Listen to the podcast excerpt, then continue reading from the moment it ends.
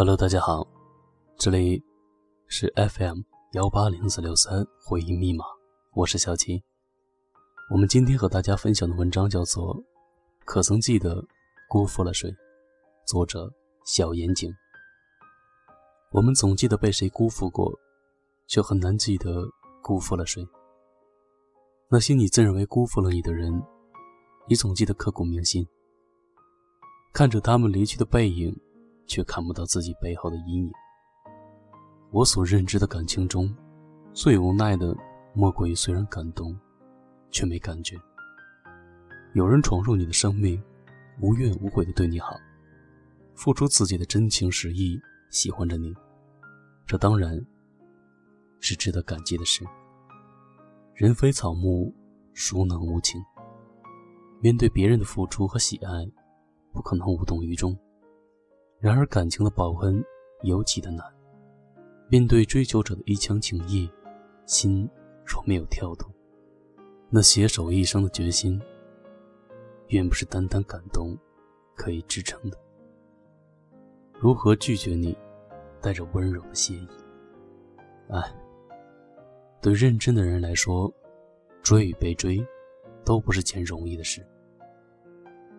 雅玲是我的表姐，中学英语老师，知书达理，娇小可人。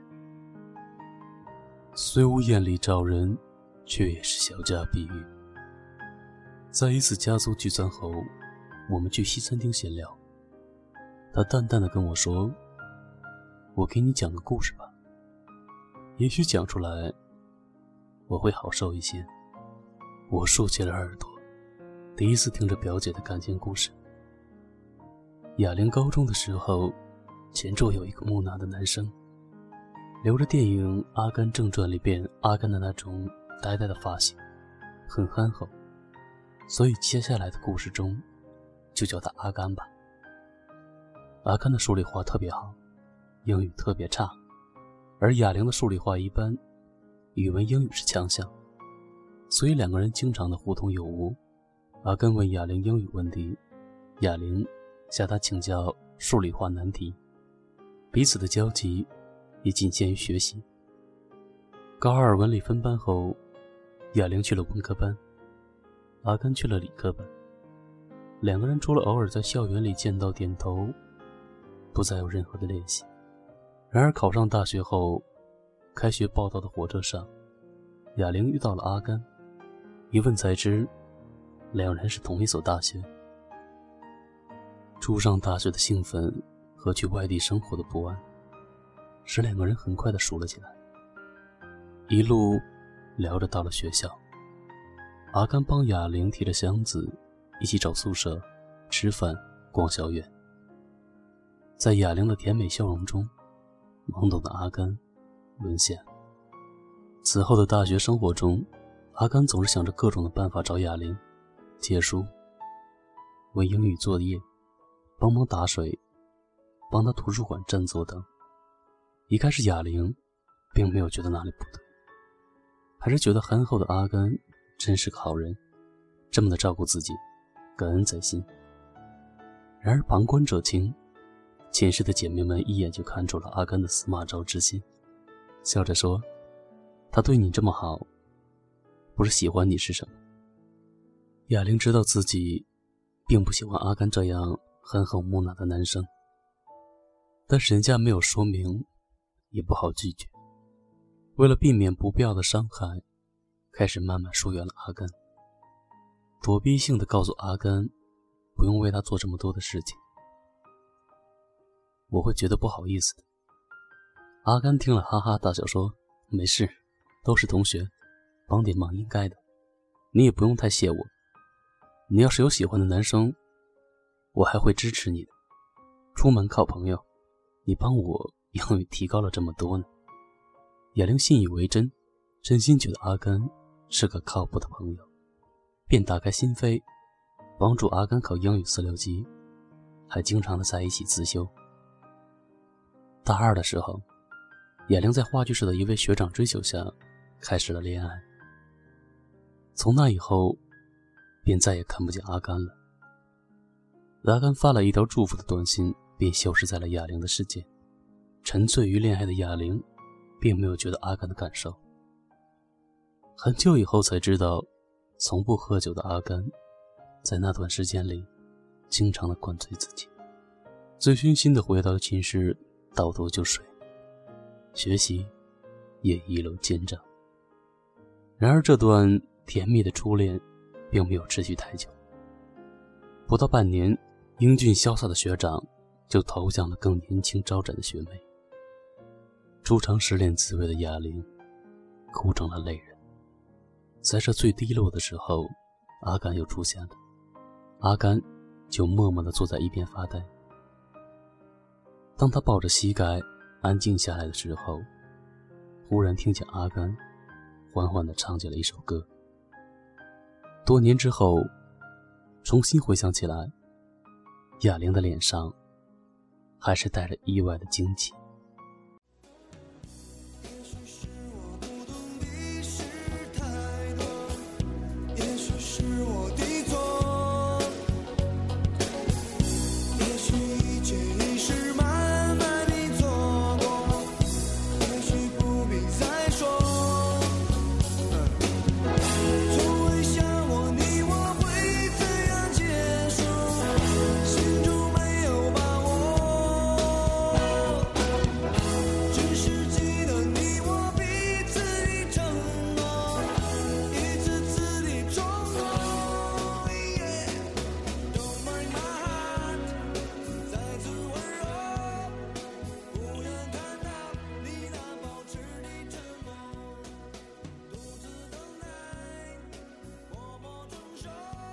哑铃惊讶地抬起头，看着木讷的阿甘望着夜空，憨厚又木然的声音无比柔和地流淌在身边。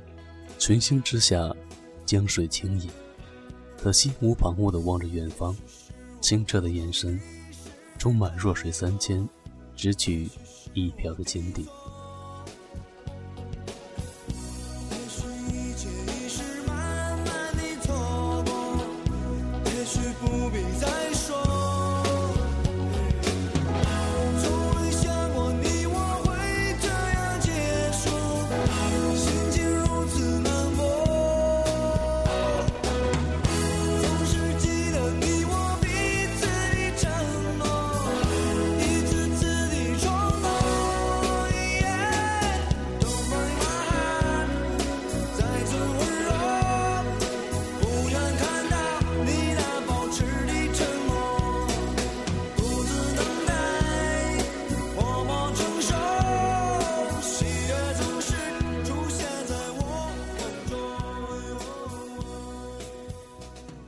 哑铃突然痴痴地笑了起来，阿甘仿佛如梦初醒，不好意思地挠头，唱得很难听是吧？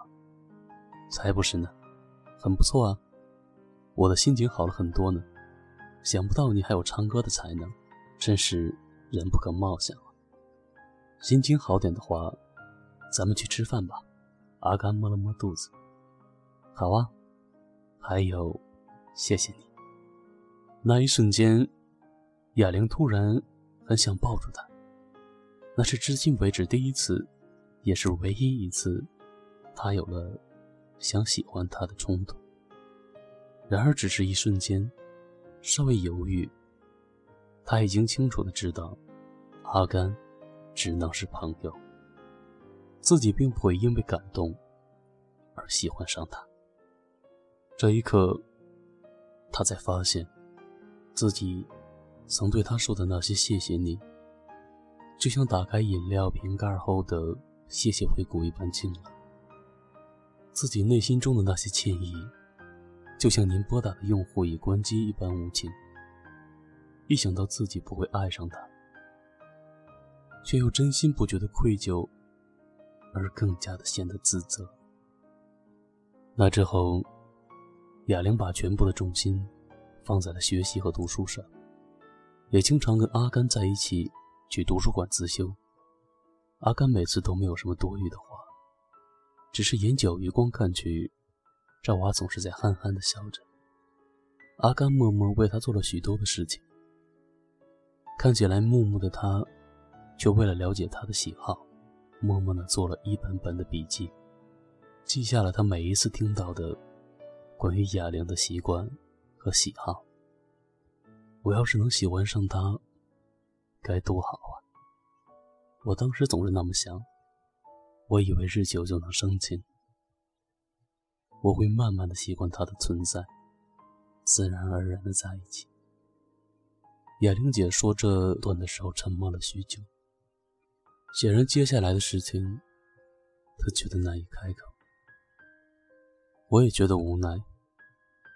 阿甘就像是一个邮递员，邮递着对心上人的关爱和喜爱，东西送到了，人却留不住，一次一次徘徊在他心门之外，不知所措，独自等待。恕我冒昧，阿甘是不是长得不帅呀、啊？其实他长得挺端正的，就理科男来说，还算是不错的。那为什么？感情哪有为什么呀？有人喜欢吃辣，有人喜欢吃甜。如果不是饿得要命，明知道自己不喜欢的那个口味，为什么一定要尝试呢？也许现在说没有感觉这种话很假，都说结婚过日子要选一个对你好的，可是对女生来说，心动很重要。毕竟年轻的时候，谁没看过爱情小说和电影，总觉得爱情不应该是因为感动而妥协。但我想，我一直没有拒绝他，也许就是在等一个心动的神仙吧。那然后呢？他用时间的陪伴做了最痴情的告白，然而我最终选择的人却是我自己心动的人，现在的老公，也就是你的姐夫。在这份感情中，他没有了自己，而我却从未向他打开过自己。也许这就是辜负吧。在雅玲结婚一年后，阿甘也很快的相亲结婚了。婚礼那天没有请他，他从高中的朋友那里听说，结婚那天他喝酒后不停地唱着崔健的《画舫姑娘》，哭得像个孩子。在场的人都能看出来，那种眼泪绝非开心。是啊，人生就是充满遗憾。我也曾想，如果自己能对他动心，心甘情愿地扑入他怀里该多好。唉，都过去了，就让它过去吧。没那么简单就能找到聊得来的伴，尤其是在看过了那么多的背叛，总是不安，只好强悍，谁谋杀了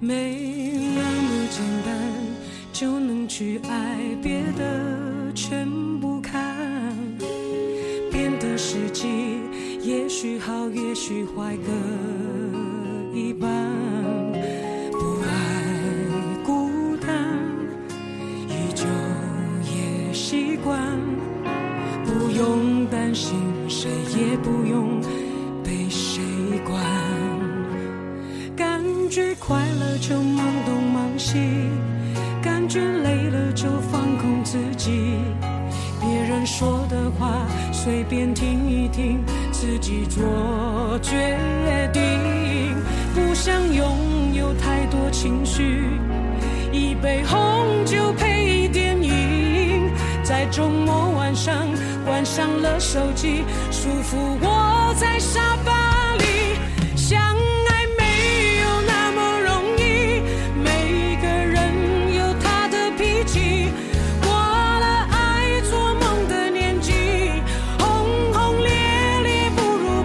Thank you.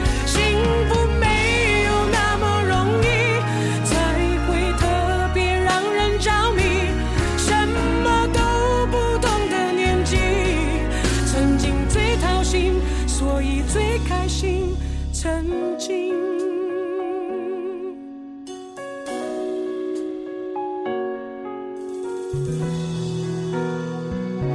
没那么简单就能去爱，别的全不看，变得实际，也许好也许坏各一半，不爱孤单也就也习惯，不用担心谁也不用被谁管，感觉快乐就忙东忙西，感觉累了就放空自己，别人说的话随便听一听，自己做决定，不想拥有太多情绪，一杯红酒配一点饮，在周末晚上关上了手机，舒服窝在沙发里，相爱没有那么容易，每个人有他的脾气，